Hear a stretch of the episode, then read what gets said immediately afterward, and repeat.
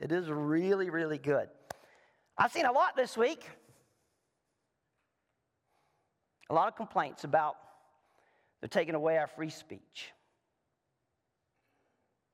taking away our apps, they're taking away our social media, they're controlling what we can say. You know, I, here's what I wonder. If you really want something to say that affects the world, I guarantee you we'll give you a Bible curriculum and you can speak as loud as you want into a young person's life. I say this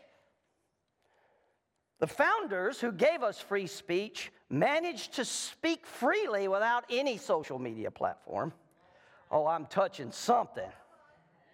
But all of a sudden, because we've been conditioned that the only way we can share free speech is through social media, now we're in an uproar that someone's taking away from us. I tell you this when your speech is pure, when your speech is proper, hello, somebody, God will make sure it cannot be taken away. So when we trust in someone else to give us permission, that's why it gets taken away.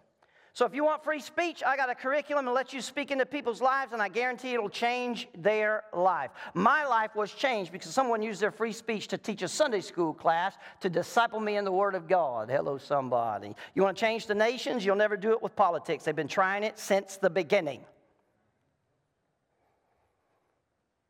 I'm going to share with you a revelation in the scripture today about vision and purpose, about God's plan. We already have a Messiah church. When you make a Messiah out of politics, God will remove it. Turn with me in your Bibles very quickly to Ecclesian, uh, Ecclesiastes. I'm going to get to Ephesians in a minute, so Ecclesiastes. Anyway, here we go. Ecclesiastes chapter 3, verse 1 For everything there is a season and a time for every matter under heaven. For everything there is a season. Everybody say season.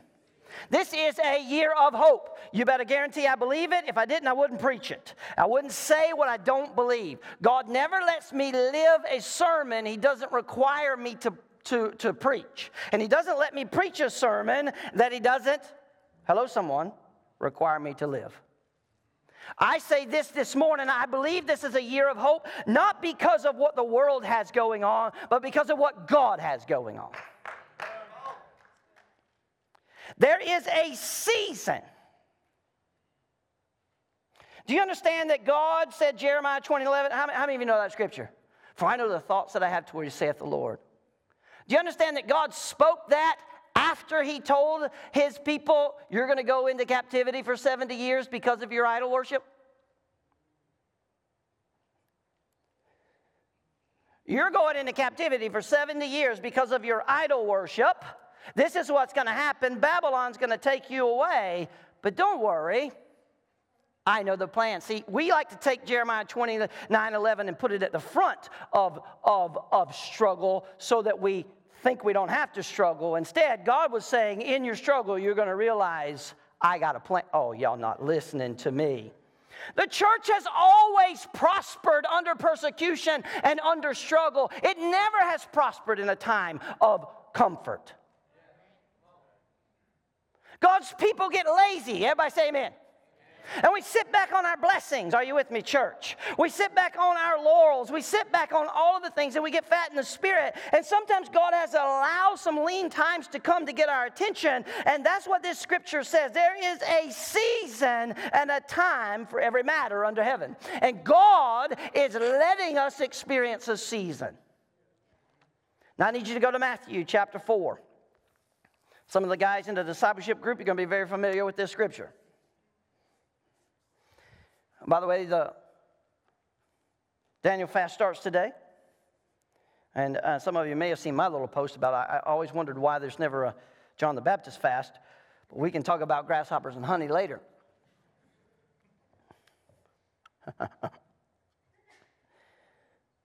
Matthew chapter 4, I want to show you a guy that I know you know.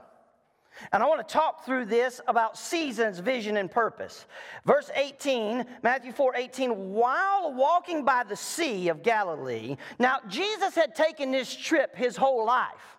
He, him and his dad were carpenters, and, and they, uh, they had to go from Nazareth, uh, you know, around to work. And, and Nazareth's a little bitty place, and so uh, a carpenter shop probably didn't have enough business just in Nazareth to stay busy, so they would travel out. And no doubt, all of Jesus' life, he would walk by the Sea of Galilee, and as he grew older and older and older, he would probably be very familiar with the fishermen at the sea because him and his dad would probably stop in the afternoons and buy fish in order to have supper at night. Y'all telling me something? You understand? So when you read the scripture, you can't just read the scripture through Western eyes. You got to understand what's been happening for a long time.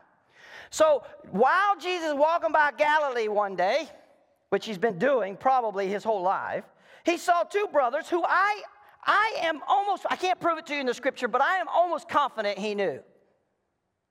And they knew him. He saw two brothers, Simon, who's called Peter, and Andrew, his brother, casting a net into the sea, for they were fishermen. Sure they were. Sure they were. And he said to them, Follow me, and I'll make you fishers of men. Now, I've never met this guy before in my life. He, he kind of looks like some spiritual guru.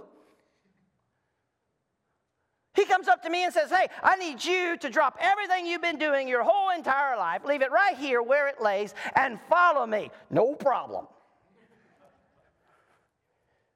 Who does that? They were familiar with Jesus. And there was something about Jesus that always interested them.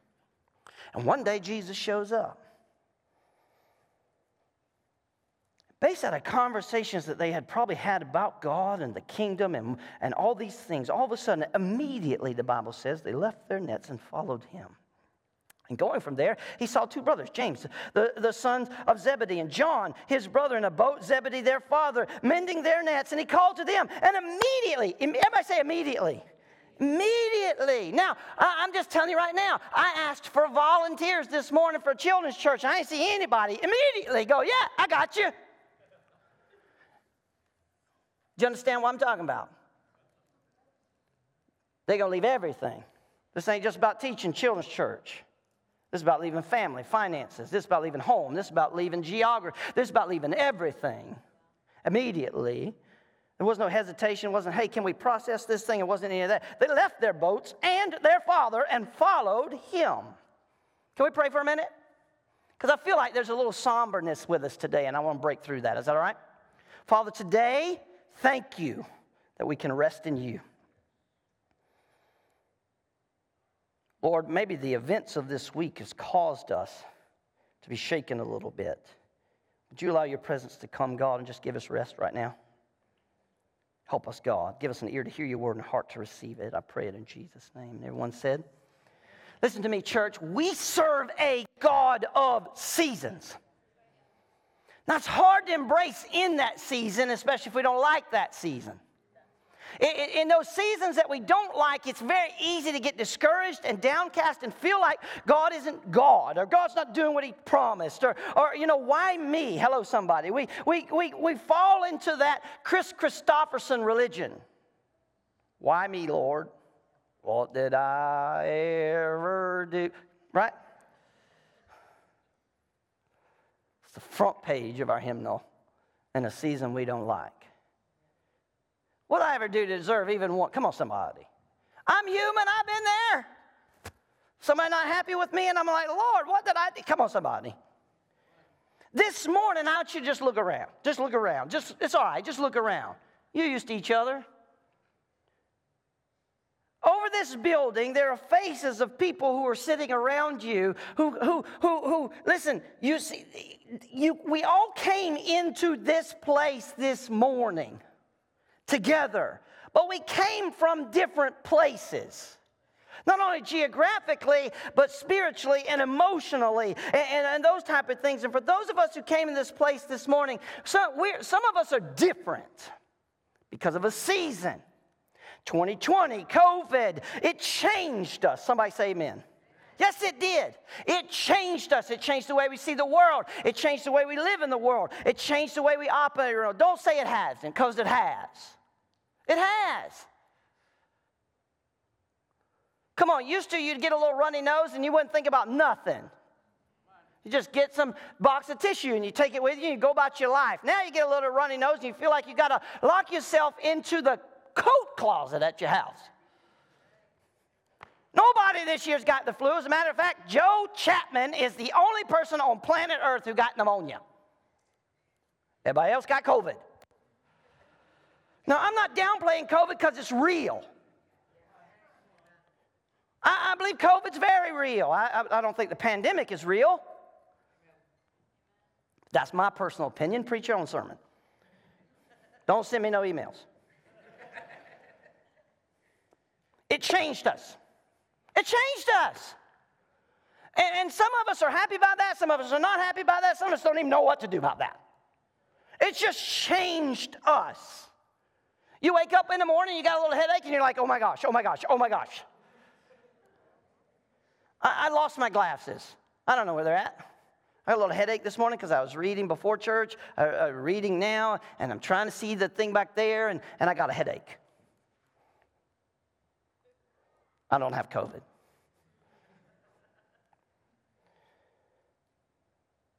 It changed us. We came into this building today. We came into 2021 changed, different, some way, somehow. Everybody, let's just embrace that. But I need you to understand something. The revelation that God wants to give us about Himself is something that is going to change us even more.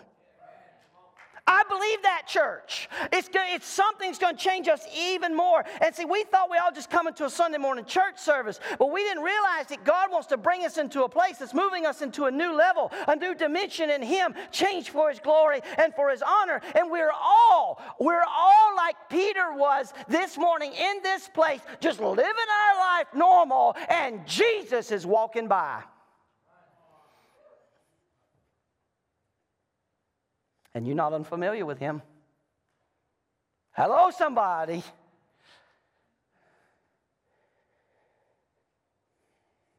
You're stepping into a season here. We're all stepping into a season here. We serve a God of seasons. We, we see it in creation, it's in the Bible. We see the pattern of God moving throughout all of His creation, right? God creates four seasons based on the rotation of the earth and how it moves and orbits around the sun. Come on, somebody.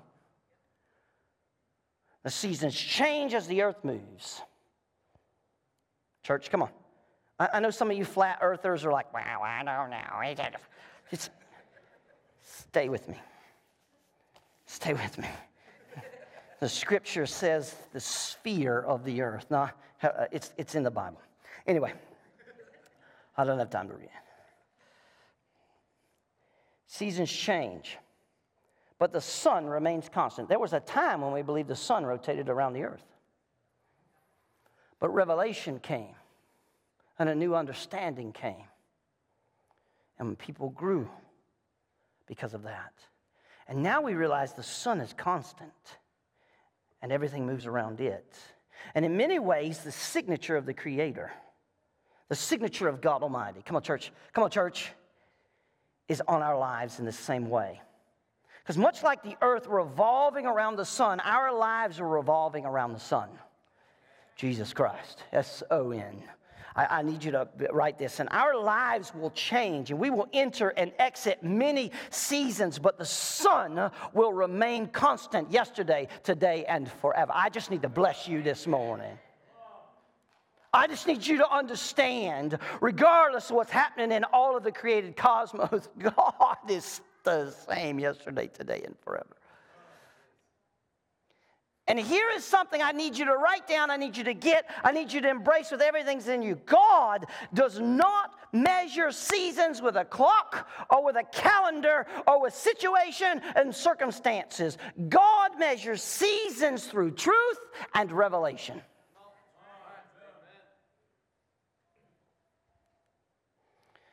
And the truth of the matter is, we learn things in seasons of struggle that we never learn in times of peace.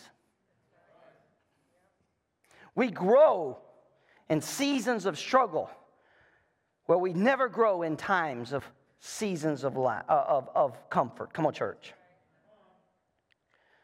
Whenever God gives us a fresh vision, whenever God begins to renew what He's doing on the earth inside of our hearts, we step into that with Him. Come on, church. And just like our scripture says, there is a season for everything under heaven. And every aspect of our lives is as to a season, and there is a purpose. I, am embracing the fact that there's a purpose to where we're at. I'm embracing the fact that there is a purpose to this season. And I'm embracing the fact that it's bigger. It's bigger than the limited perspective of anything political or medical.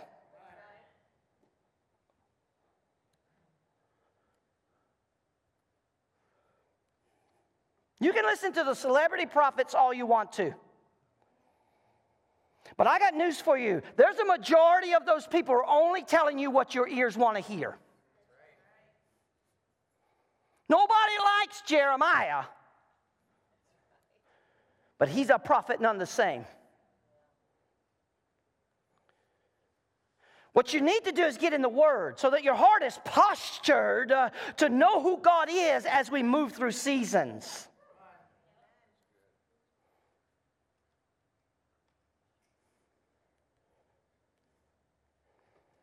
Matter of fact, I, I would really appreciate it. I'm just going to say this passionately and lovingly is stop sending me links to celebrity prophets. Please. I don't want them. Most of them have been wrong, and none of them have apologized. But this good book has never led me astray.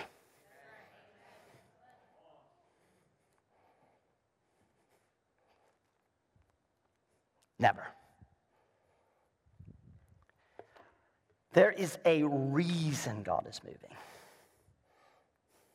And through these seasons, we learn some things. And just because we're going through some stuff, just because we're going through a rough season, doesn't mean God is finished. Oh, oh, oh, because he said, he said to us, He who has begun a good work in you will complete it until the day of Jesus Christ. And if Jesus has not showed up, I'm pretty confident God's still working. Y'all not listening to me, church. It's not any old work, it's a good work, church. You've just stepped into a season, right? This morning, I want to take a little glance, just a little look as we go through renewing our vision here, as we talk about 2021 being a year of hope, right? I, want to walk us through Peter because I know we can identify with him and the seasons in his life. I want to give you three key principles right here into stepping into this thing once and for all. It's not a new vision, it's renewing our vision as a church. Stepping into this vision brings changes. Come on, church. Change is inevitable. I, I don't know if you understand that. It, it's going to happen. It's going to happen. I, I mean, I, the older I get right now, the more I realize that change kind of escalates sometimes. And in my mind, I still think I'm 18 years old, and I'll go to the gym and, and, and I'll do what I think an 18 year old can do. And then the next morning when I wake up, my body says, No, no, no, no, you're 49. Don't do that no more. Change. I can't do what I used to do. Change happens. It happens to all of us. It is a part of life, right? It's inevitable, right? We look outside the world around us and we know some things are different today than they were two years ago. And I, am not saying I'm happy about them all. I'm not saying that at all. I think there's been more foolishness. Hello, somebody. But I remember that God is a God of seasons. And even in his creation, he creates seasons, and each one is different than the other. And some are meant for growth, and others are meant for things to die off. Come on, church. Y'all, y'all, y'all, we all complain about winter, but we realize, right, that God gave us winter to kill all the mosquitoes. Die. Just, you, they're all fallen demons. Die. Right? I hate winter more than anybody.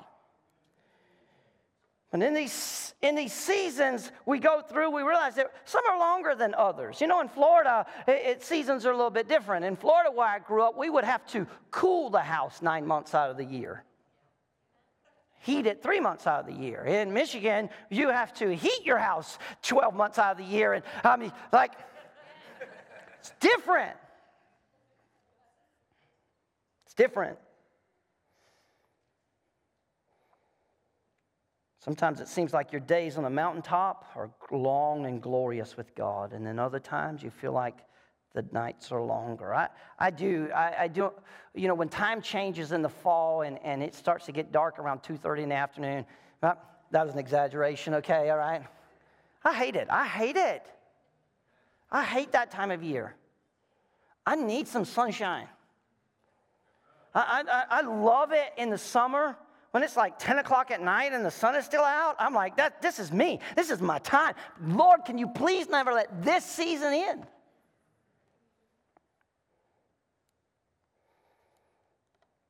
But sometimes we go through seasons of long nights.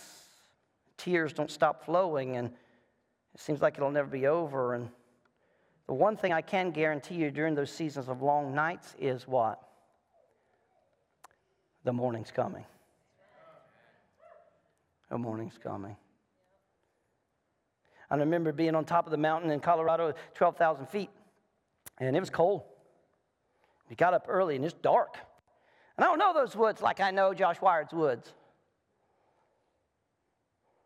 So I'm out there in the dark in woods I don't know at 12,000 feet, cold, sitting down ready from, you know, God to bring me the biggest elk that ever lived on planet Earth. I know because he loves me. And Jesus loves me, bring the elk, right? Like, and I can remember sitting there going, when will the sun ever come up? Come on, son.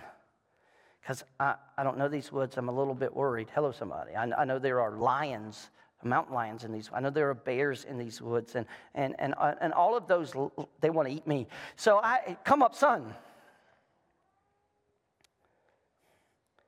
Nothing is more beautiful than sitting on top of that mountain and the sun peeking. Come on, somebody. You're like, that's the promise of God. No matter how cold I am at this moment, how dark it was for so long, there it is.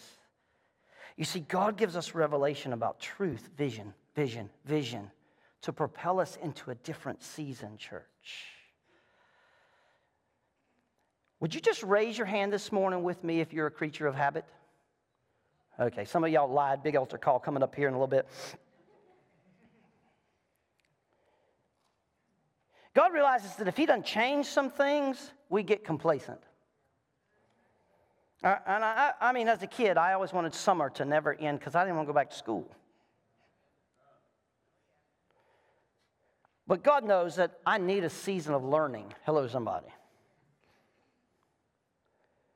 And I'm looking at Peter here this morning. I'm thinking about God doing something with us in 2021. I'm thinking about this word that God gave me for this year about hope. I'm thinking about this, these ideas and these thoughts that as I listen to the hearts of your eldership team and the greater leadership body talk about all the stirrings of God in our life and those type of things, right? And I, and I go back to Matthew chapter 4 where Jesus comes along one day, just a normal, ordinary day, probably nothing that hadn't happened every day before all of that. And one day, though, one day, one day, Peter's probably even expecting, oh, Jesus will be around here in a little bit. That crazy guy's going to have something to say about God. You know, it's, it's man, it's just so different. I, I really look forward to hearing from him about these things because it's a different perspective.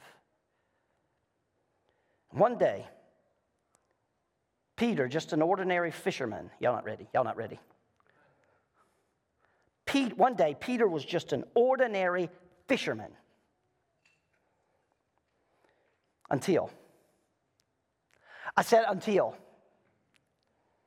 Jesus came walking by.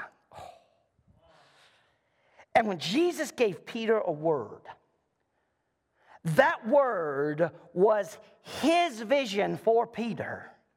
Peter's life was changed. In a moment and in an instant, he went from an ordinary fisherman. Come on, somebody. And Jesus says, Follow me and I will make you. Follow me and I will make you. Follow me and I will make you. All of a sudden, Peter steps into a new season, a vision God for him, and he was changed. He went from a man sized vision, a fisherman, to a God sized vision, fisher of men. Y'all help. One day, Jesus, why? And he's changed. Everything's changed. It's a season. Jesus comes by and says, Hey, Peter, you're moving from one season into another. You're moving out of the ordinary into something greater, right? And he made him, he transformed him from a nobody into a somebody.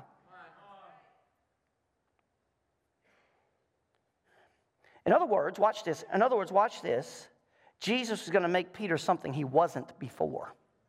Ooh, here we are, church. Uh, we're wondering how do we live? How do we go? What's going on with us now in this world? Are politics going to save us? Or, are the, is the government going to get right? Uh, uh what's going to happen to all of this and that and the other? And I, that's all I hear. It's all I hear. It's noise. And I want to tell you as a church, here's what I believe God wants to make us into something we weren't before.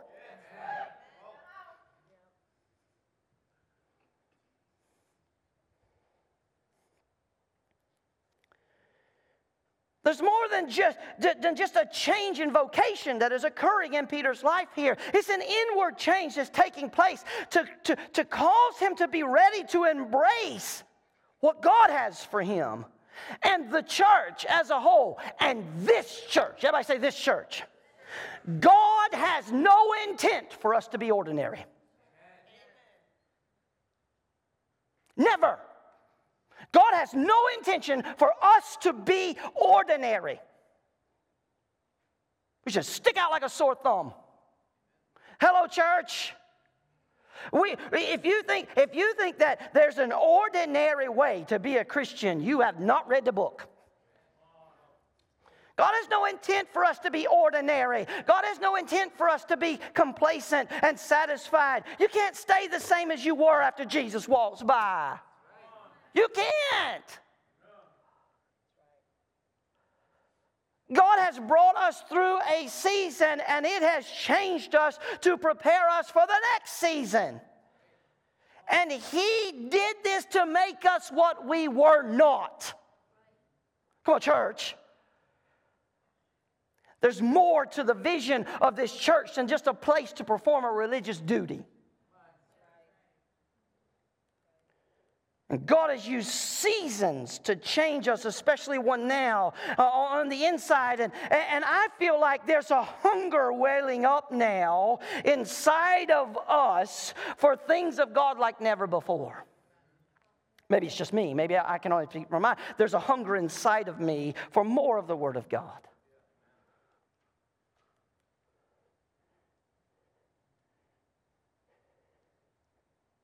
And this hunger has caused me. I'm hoping it's causing all of us to move in some ways. To realize that it's never more important than it is right now to be on mission.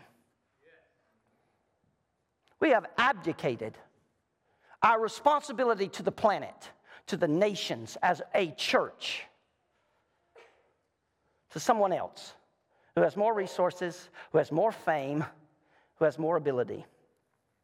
We have abdicated our responsibility into the prophetic word that God has spoken to us personally. If you want to read them, I can show them to you. There are pages and files, and, and our, prophetic team continues to write them down and just stick them in, in, in, in folders. And, and we begin to hold on them, encourage each other. This is what God has been speaking, this is what God is speaking, and this is what we feel God is saying, and all these things. This is a year of hope because change has highlighted purpose.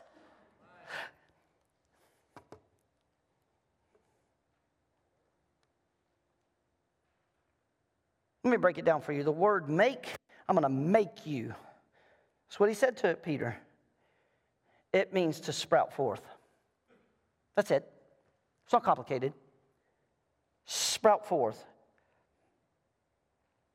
There is a miracle in you. There is a miracle in us. You're going to hear from Eli in a few minutes. He just said, I, feel like I have something to share towards the end of the message, if you'll let me, because I feel like the whole atmosphere this morning has been there's miracles, there's miracles, there's miracles. Now, Eli did not know what I wrote in my notes. I wrote it right there. There is more to the vision of this church than a place to perform some religious duty to make you feel better about yourself. There's a miracle in you. There's a miracle in us. And the season in our life has served as a purpose to nurture the seed that God has sown in us so that we can step into a new season so that that miracle can sprout forth. Your season is here. Our season is here.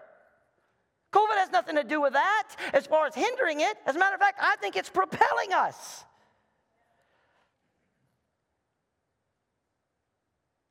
Stepping into vision is very important. That's why every year in January, I try to re encourage us. We have it. God has given it to us. I need you to embrace it and remember it. Uh, the book of Habakkuk, it says, write it down, make it plain, so that those who read it can run with it. Write it down. Remind that you're reminded of what you write down. There's, there's a commitment to perform when you write down. Hello, somebody.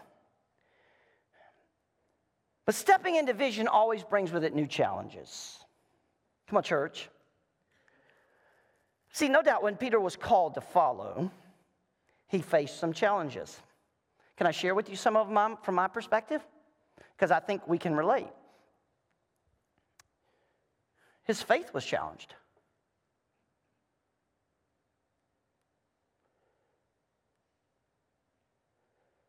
His faith was challenged. Listen to me, church. He had to step out of a boat into a storm and walk on water. Do you think COVID's challenged your faith?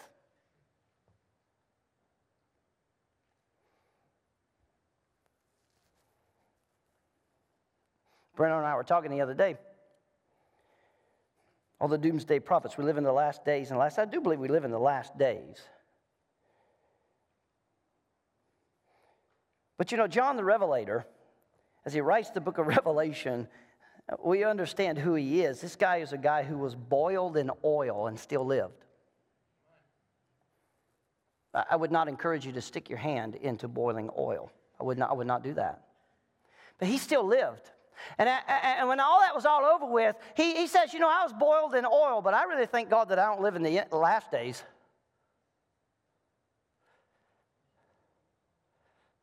I mean, that was bad. The church in America has not suffered. We haven't even begun to suffer.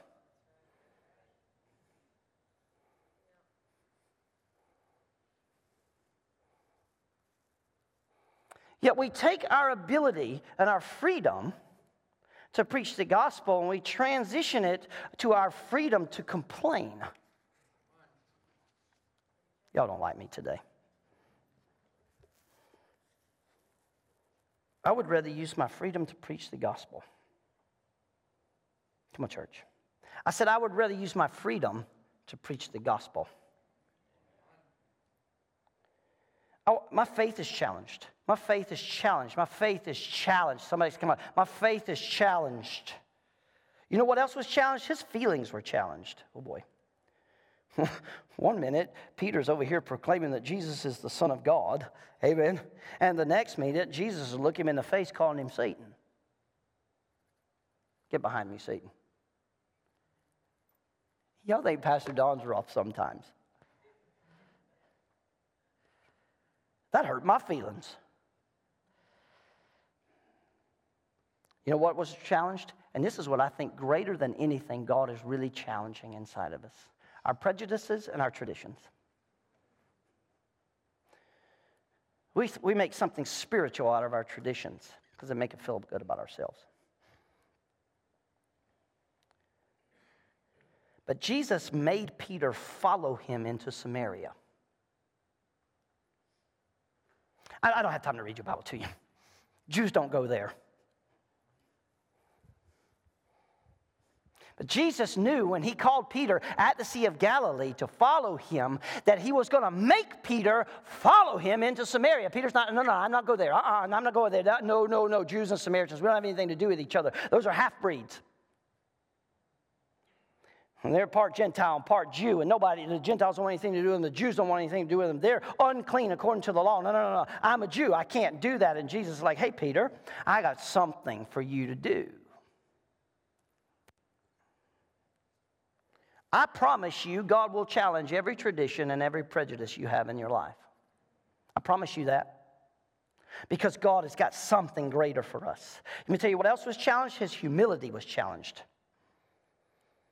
when the Son of God the light of the world, the Alpha, the Omega, the beginning and the end, lowered himself down to a servant, grabbed a bowl of water and a towel, and began to wash Peter's feet. His humility was challenged to the point that he said, No, no, no, Lord, you will not wash my feet.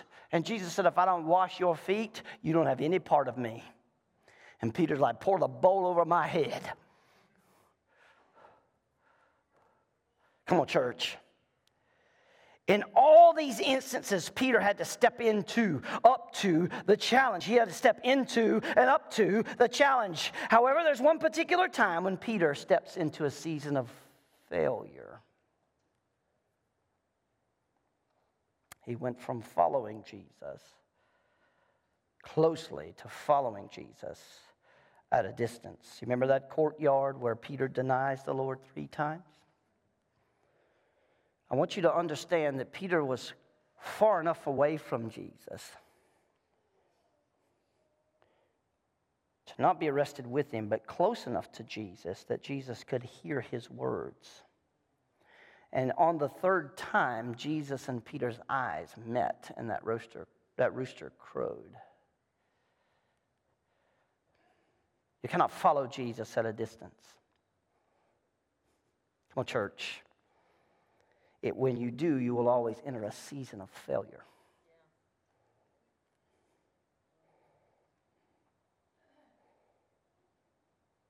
The Bible says that after that event, he ran off and wept bitterly. And that's exactly what's happened to us as we step into the seasons. We think we're going through hell. We think the world's going to hell in a handbasket. We feel dry. We feel empty. We feel desperate. Despite our best efforts, everything has fallen apart. We feel like we've let the Lord down. Come on, someone. And we begin to believe that we're a complete failure. I'm talking to somebody this morning. I know that's why you're quiet. We're still trying to follow Jesus, but we're doing it at a distance. Remember, there's a purpose for every season.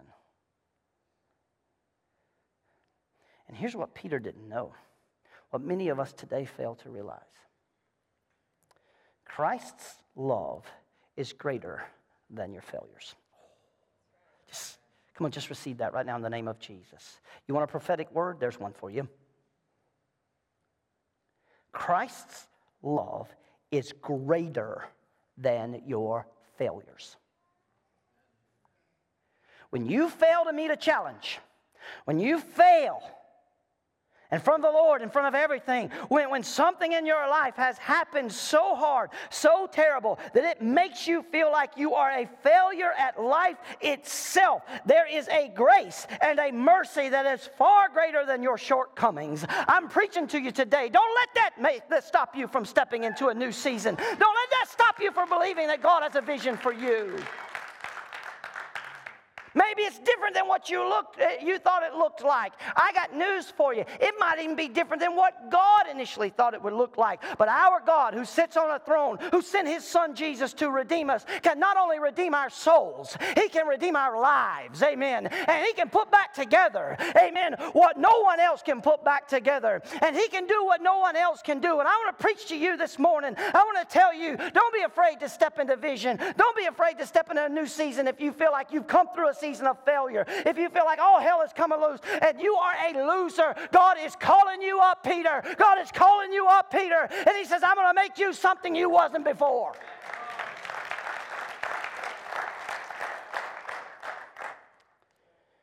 Mm. Now, Peter had a choice just like us. He could have done what many of us do today and use our failures as excuse.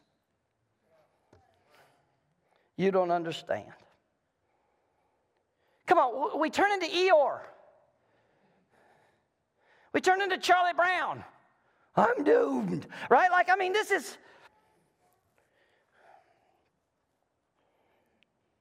And because we use our excuses, this is why we can't continue to see our miracle live out in our lives. But that was before we had an encounter oh, with a risen Savior. I'm telling you, that was before Jesus walked by. We have a choice. We can live in the chaos of the season that was 2020, or we can embrace that God has used it to highlight His purpose for our life. I'm asking you, church, church, what are we going to do? What are we going to do? What are we going to do?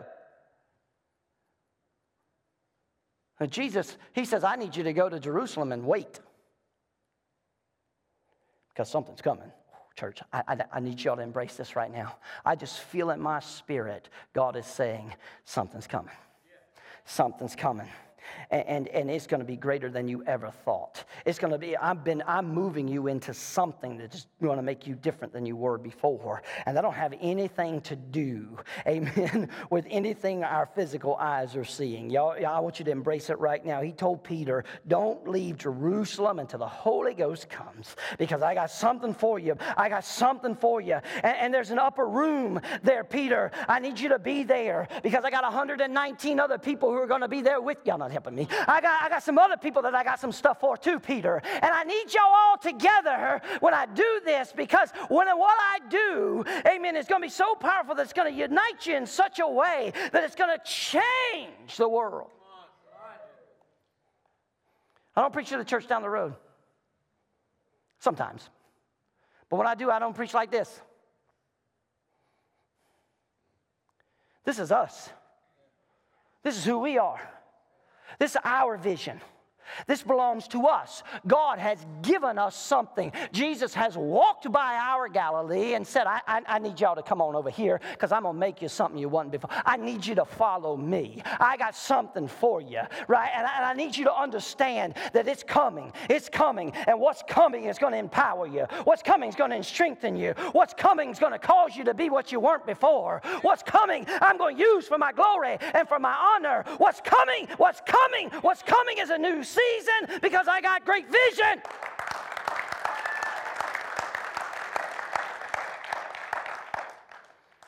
I'm tired. I'm tired about hearing about the celebrity churches.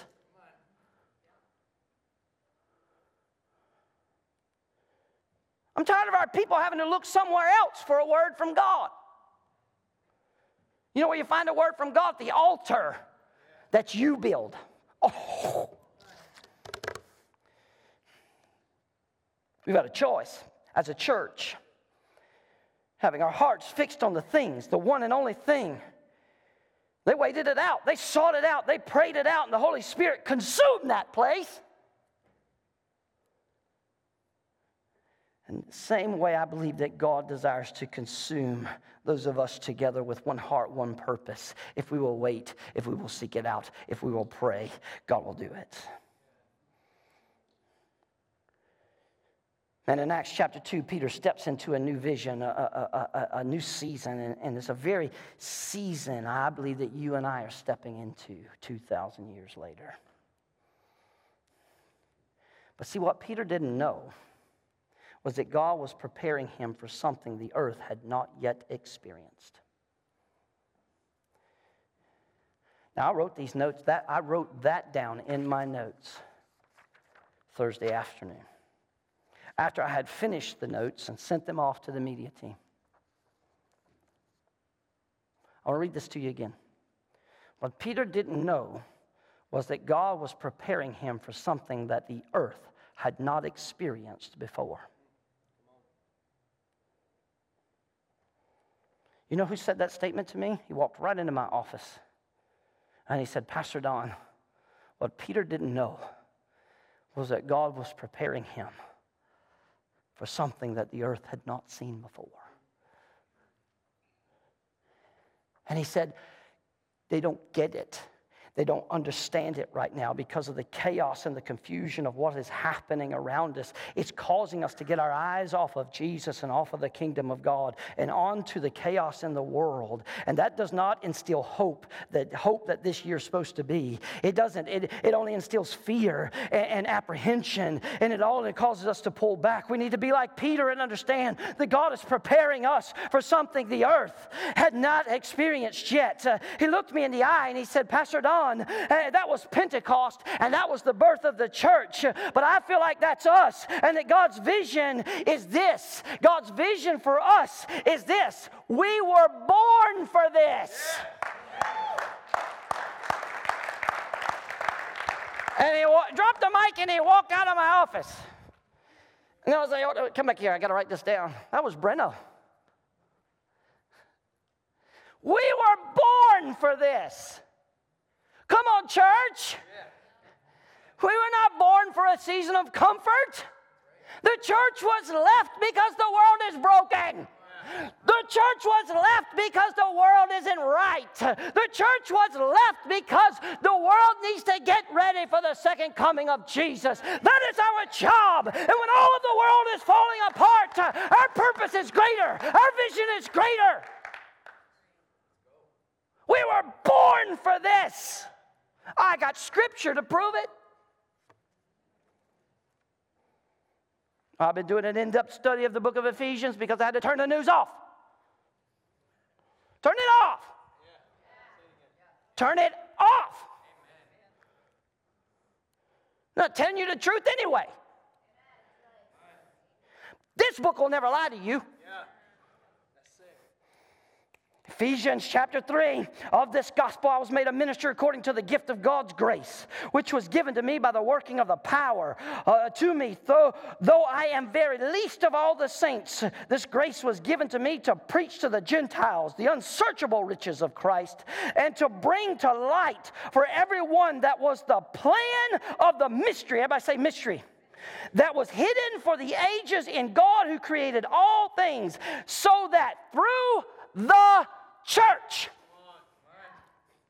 I don't have a trick Bible the manifold wisdom of God might be made known to the rulers and authorities in heavenly places. Let me tell you something there's a devil loose in this world, and there are demons afoot, but I need you to understand uh, God, uh, in His wonderful grace and mercy, has revealed the mystery that through the church uh, He was going to share Himself to the lost world. And that revelation was going to be so powerful that every principality and authority, every devil and every demon was going to have to bow its knee and say, You are right. Jesus is king. We got vision, we have purpose.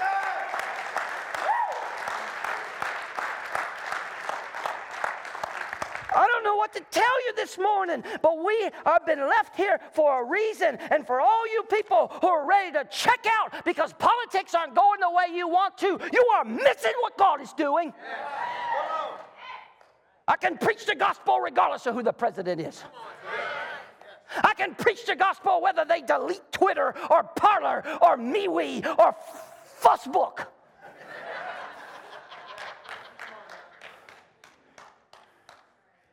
They've been doing it for years. I remember a time when there wasn't no such a thing as Fussbook, and we did just fine. As a matter of fact, I think we did a whole lot better. Let them take it away. You know what they can't take away from me? The fire, the glory, and the Holy Spirit that's been poured out inside of me to preach the gospel. They can't take it. They can't take it. And they can't take it from this church. They cannot take it from us.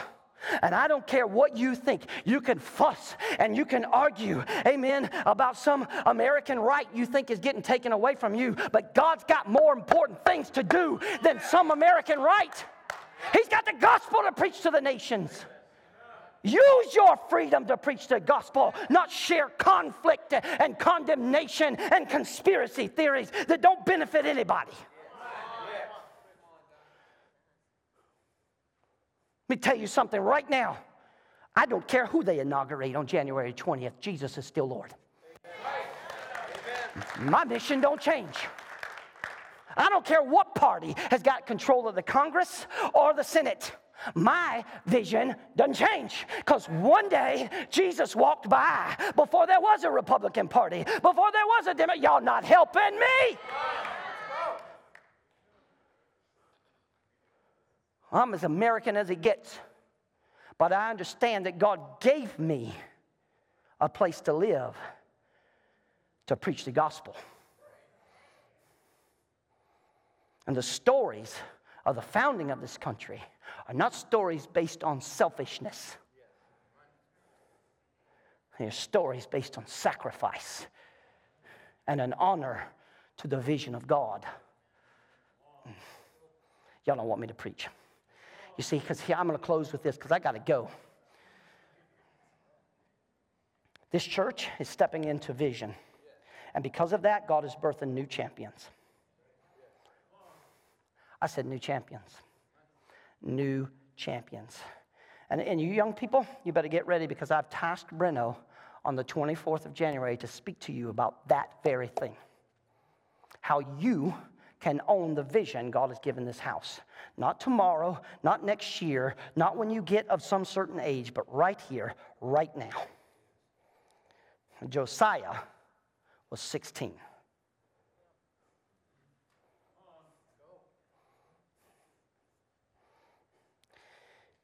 Peter was a man who was transformed from a fisherman into a preaching powerhouse. And I believe those who knew Peter three years before were amazed to see this champion that they had not known. God did not save me and you to be chumps. He saved us to be champions.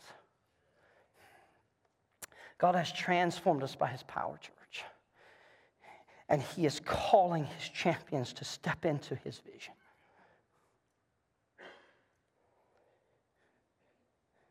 I believe God is calling us, in spite of what's happening in the world around us, to step into a time and a season of power and prosperity when everything else is weak and poor. And y'all better believe, y'all know I'm no prosperity preacher.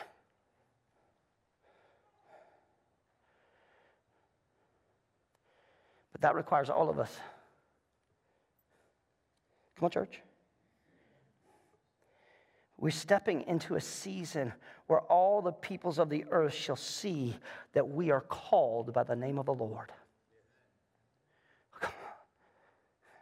We're stepping into a season where the Lord is going to open up his good treasure and bless us so that we can do what he has called us to do and so that we can be the, the, the, the, the lender and not the borrower, so that we can be the head and not the tail, so that we'll be above and not beneath. Come on, church. We are stepping into a season where God's about to tear back the veil of the heavenlies and release some things. I believe it.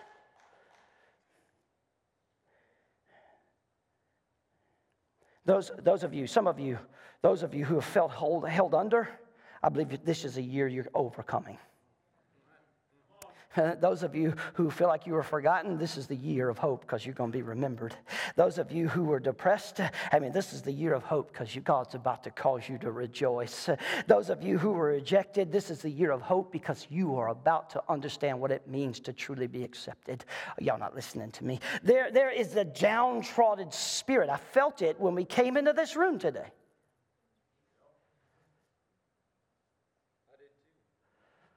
Felt it. It was hard to worship. Y'all didn't clap like you normally do. What happened? Did Wednesday rob your, store, your joy?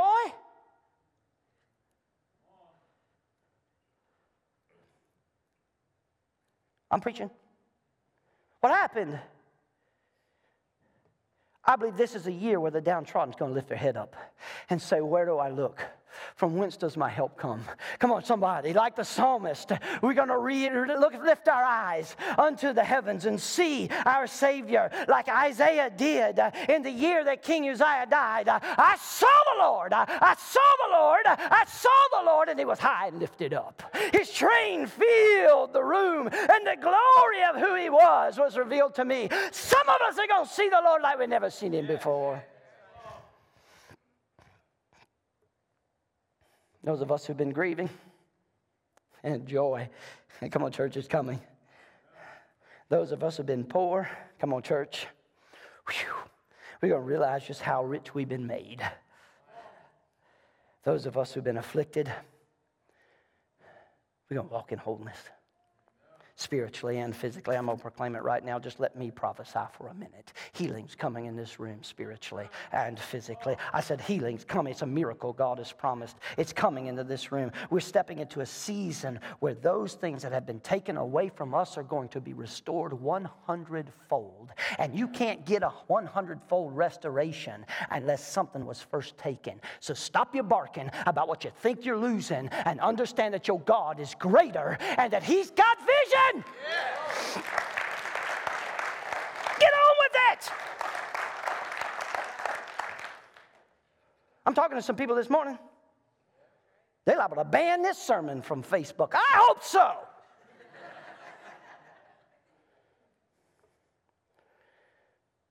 this has been a year we just came out of where some of us had to learn to praise God all by ourselves.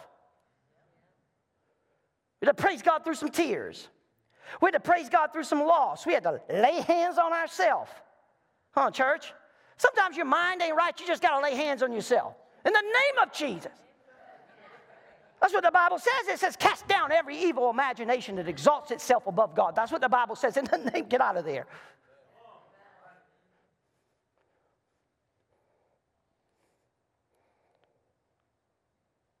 Some of you got to hold your own hands up while you pray for somebody else. I'm praying for Eddie, Lord. Come on. I just stopped by to tell you this morning that season's over. And we are stepping into a new season, church. Our season is upon us, and it's right now. Come up here, Eli. Hand me that mic right there, brother. Our season. Come on up here, worship team. Our season is upon us right now.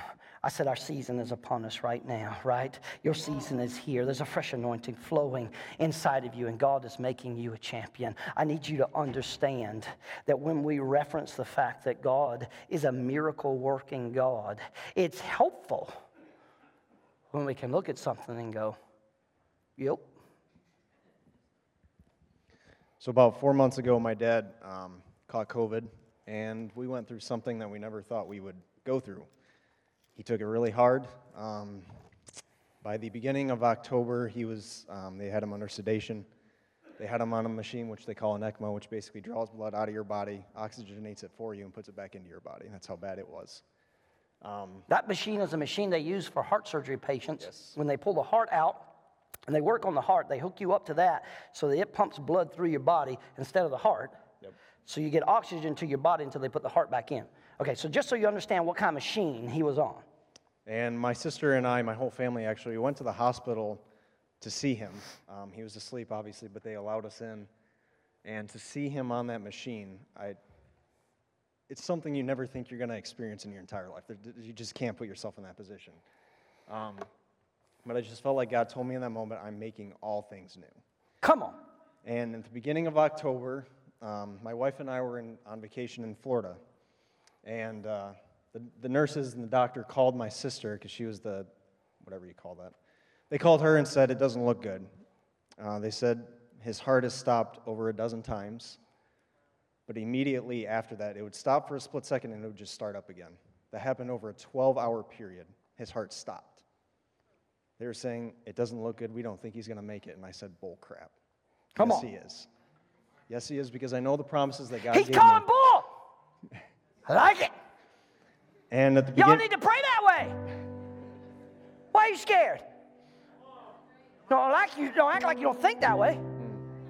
it was no coincidence that my wife and I had prayed at the beginning when he went to the hospital that for whatever reason we were praying for, we knew dad was going to be a miracle. I didn't think it was going to be this severe.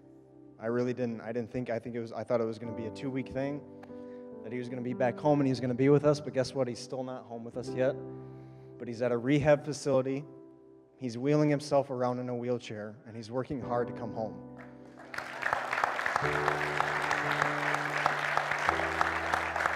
He told me this week, he told me this week, he said, Eli, you share my story. You tell them that I'm here for a reason, that my life has changed forever. My life has changed forever. My family's Jesus life has changed by. forever. And he's going to come home. He's going to be a new man. He may be on oxygen in a wheelchair for a while, but my dad is brand new, and so are we. Come on. Come on. No, no, no. Come on. Stand with me. Come on. Now, this morning, as we sit here, Mr. Jeff Johnson of our church is in ICU. He's on a machine. We're getting good reports right now.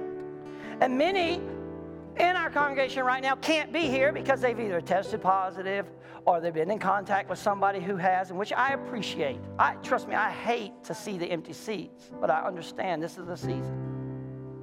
But this should cause us to, to come to the altar even more. And this should cause us to see that miracle and go, if God is there, I know He's here. If God is doing that, why is He doing? Why is He not? Come on, church. And so I'm going to ask Eli right now to pray, not only over Mr. Jeff, come on, but everyone connected with our fellowship, connected with who we are and what God is doing, that right now has to face this, this thing, COVID, for one reason or another. Listen, every week I shake everybody's hands because I'm committed to doing that. And every week I just have to pray Psalms 91 because I don't, you know what I'm saying? So if you see me walking around putting sanitizer on my face and my head or sniffing it, you know what I'm saying? Like, but I want Eli to pray for us right now over this situation. Right? Is that okay? Do you feel faith in this room for it this morning? I do. Do you think, brother? Pray for us. Pray for Mr. Jeff and for everyone who's battling COVID. Lord, we know that the year of 2020 was a year of grieving, it was a year of pain. But just like Don said in his Christmas sermon series, there is just because we're in the presence of you doesn't mean there's an absence of pain. Mm. We sometimes have to struggle to experience new seasons, and Lord, the year of 2020 taught us that. But you're walking us into a new season in the year of 2021. And Lord, I just pray over all the families, the church, for the year of 2021 to be a year of new vision, of Come. healing, Lord. Come on, Jesus. Lord, I pray for all the families that are experiencing the, uh, the loss of COVID, uh, for family members that have had COVID or are going through it right now, Lord. We know you're a miracle working God. I've seen it with my own eyes. My family has seen it. We've experienced it in real life. I get to talk to my dad every day because of the miracle working God we serve. Yes. We know that you have more miracles, not just for my family, but for the whole entire earth, Lord. COVID is not going to knock us down. It may be knocked down for a little while, but we're going to get right back up. We're going to keep fighting. Lord, we just speak healing over the earth. We know this is a year of hope. This is a year of restoration and a new season of new vision, Lord. And I just pray that your will would continue to be done in and through us in this year of 2021. In Jesus' name I pray. Amen. Amen. Come on, give the Lord a hand of praise.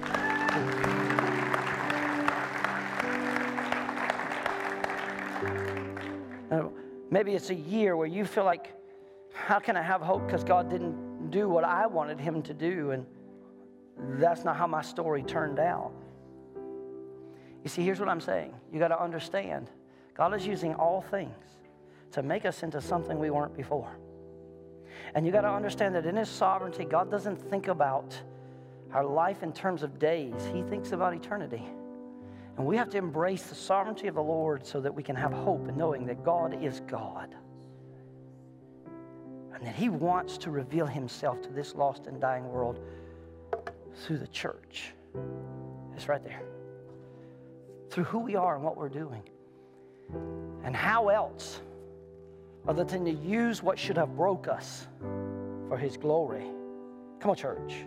What could use to use what should have fallen apart that Miraculously, he didn't for his glory. Either way, God is going to get some glory. And so this morning, as we lift our hands, just want to worship the Lord here for a minute. Just want to worship the Lord here for a minute. If you want to come to the altar, come. Come on, if God has spoken to you and He's moved on your life, come. If you're at home now watching, you can stand up right where you're at. Raise your hands to the Lord. It's your altar, your coffee table. Right there. Bodies are still being raised. Giants are still being slain. God, we believe. Yes, we can see. Hallelujah. Wonders Come on and sing it with me. We are here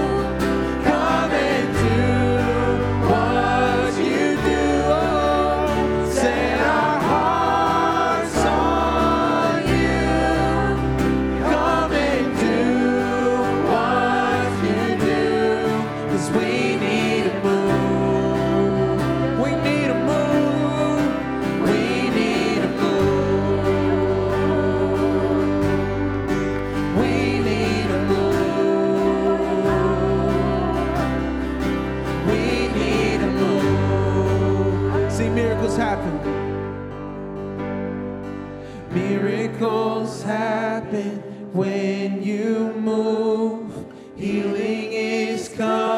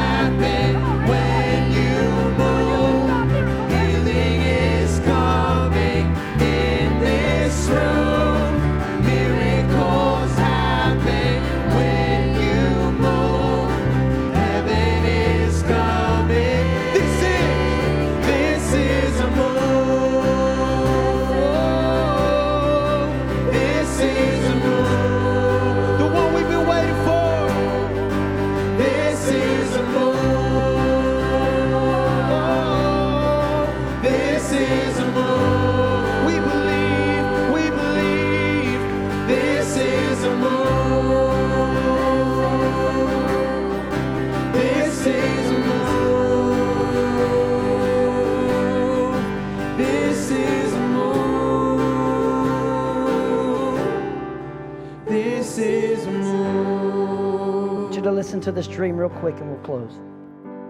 I'll try to make this quick. Uh, I had a dream in September when I just started coming here, and it was for me. I know it was, but I'm realizing that I think it's for this church as well. Uh, I was driving and I saw uh, a bad situation happening at a house. I'm, I'm going to try and not get into too much detail. And I thought I would be uh, Superman and go in and, and rescue that situation. Well, as soon as I pulled in, I turned my lights off. It was dark, and uh, and I was getting out of the car with my my pistol. And uh, as soon as I opened the door, I was attacked. Um, and and uh, this vicious man attacked me and drugged me inside the house. And him and his buddy, uh, they had other people in there, and they were doing horrible things, just unspeakable things. And it was just horrible. I was tied to a chair and all this stuff, and and it was uh, I was so terrified for my life, and uh, and I thought to myself in this dream, maybe he'll come. Maybe he'll come and save me. I didn't, and I don't, I didn't know who it was. I was saying that, but maybe he'll come and save me out of this. And I'm telling you, all of a sudden the door swung wide open And this man stepped in and said, Let him go. He's mine. He said, What are you doing here? You come with me. And it was Jesus. Jesus showed up when I was in chains and bound, and he took me out of that place and rescued me. And maybe that's 2020 for you guys, where the enemy has had his way enough, and you're just thinking maybe he'll come. Well, he is coming. He's here today. He's here to rescue you. You've got to reach out and grab it. It's here for you. Jesus showed up, he stepped in, he walked past, and I took a hold of that and we walked out. That's our story. After that dream, the Lord said to me, He said, as a summary to that dream, He said, The devil sees you coming, and his plan is to destroy you. Okay? And then He taught me how to guard my heart. So, church, this is a season of hope, and we need to guard our hearts because just as the Lord is always speaking, so is the devil, and he wants to whisper lies. I've had enough of it.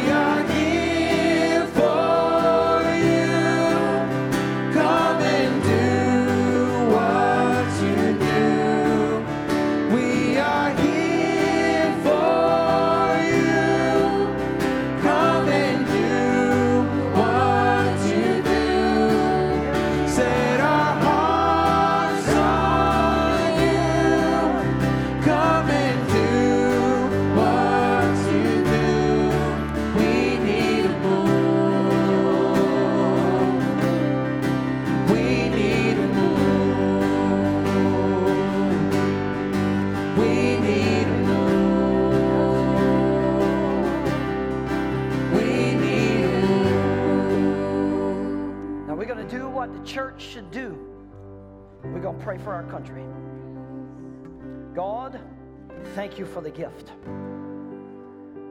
the grace that you gave us all to be born in this beautiful country.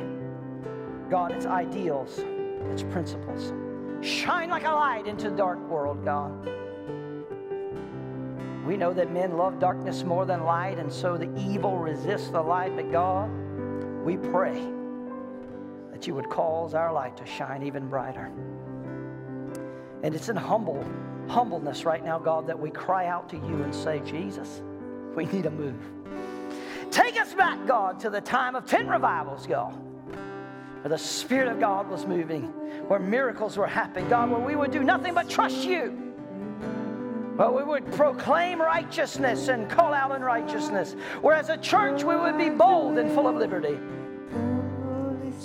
God, come and do what only you can do in this country. We know you have vision and purpose. We embrace it and we wait for you. In Jesus' precious name. And everyone said, Come on, give the Lord a hand of praise. Turn around and tell somebody, We got vision. God bless you.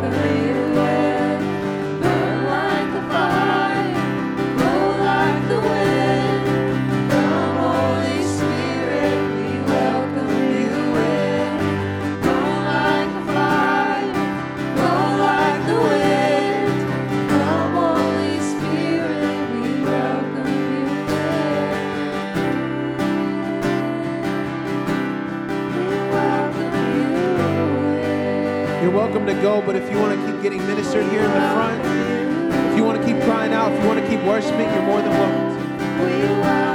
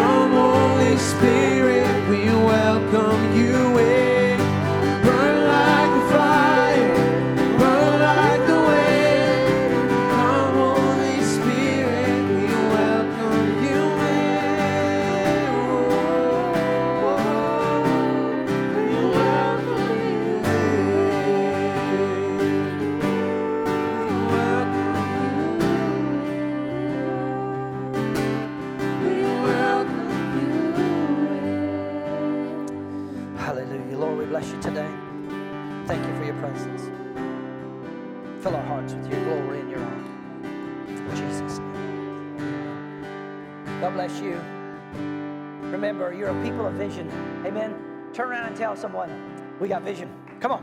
God bless you.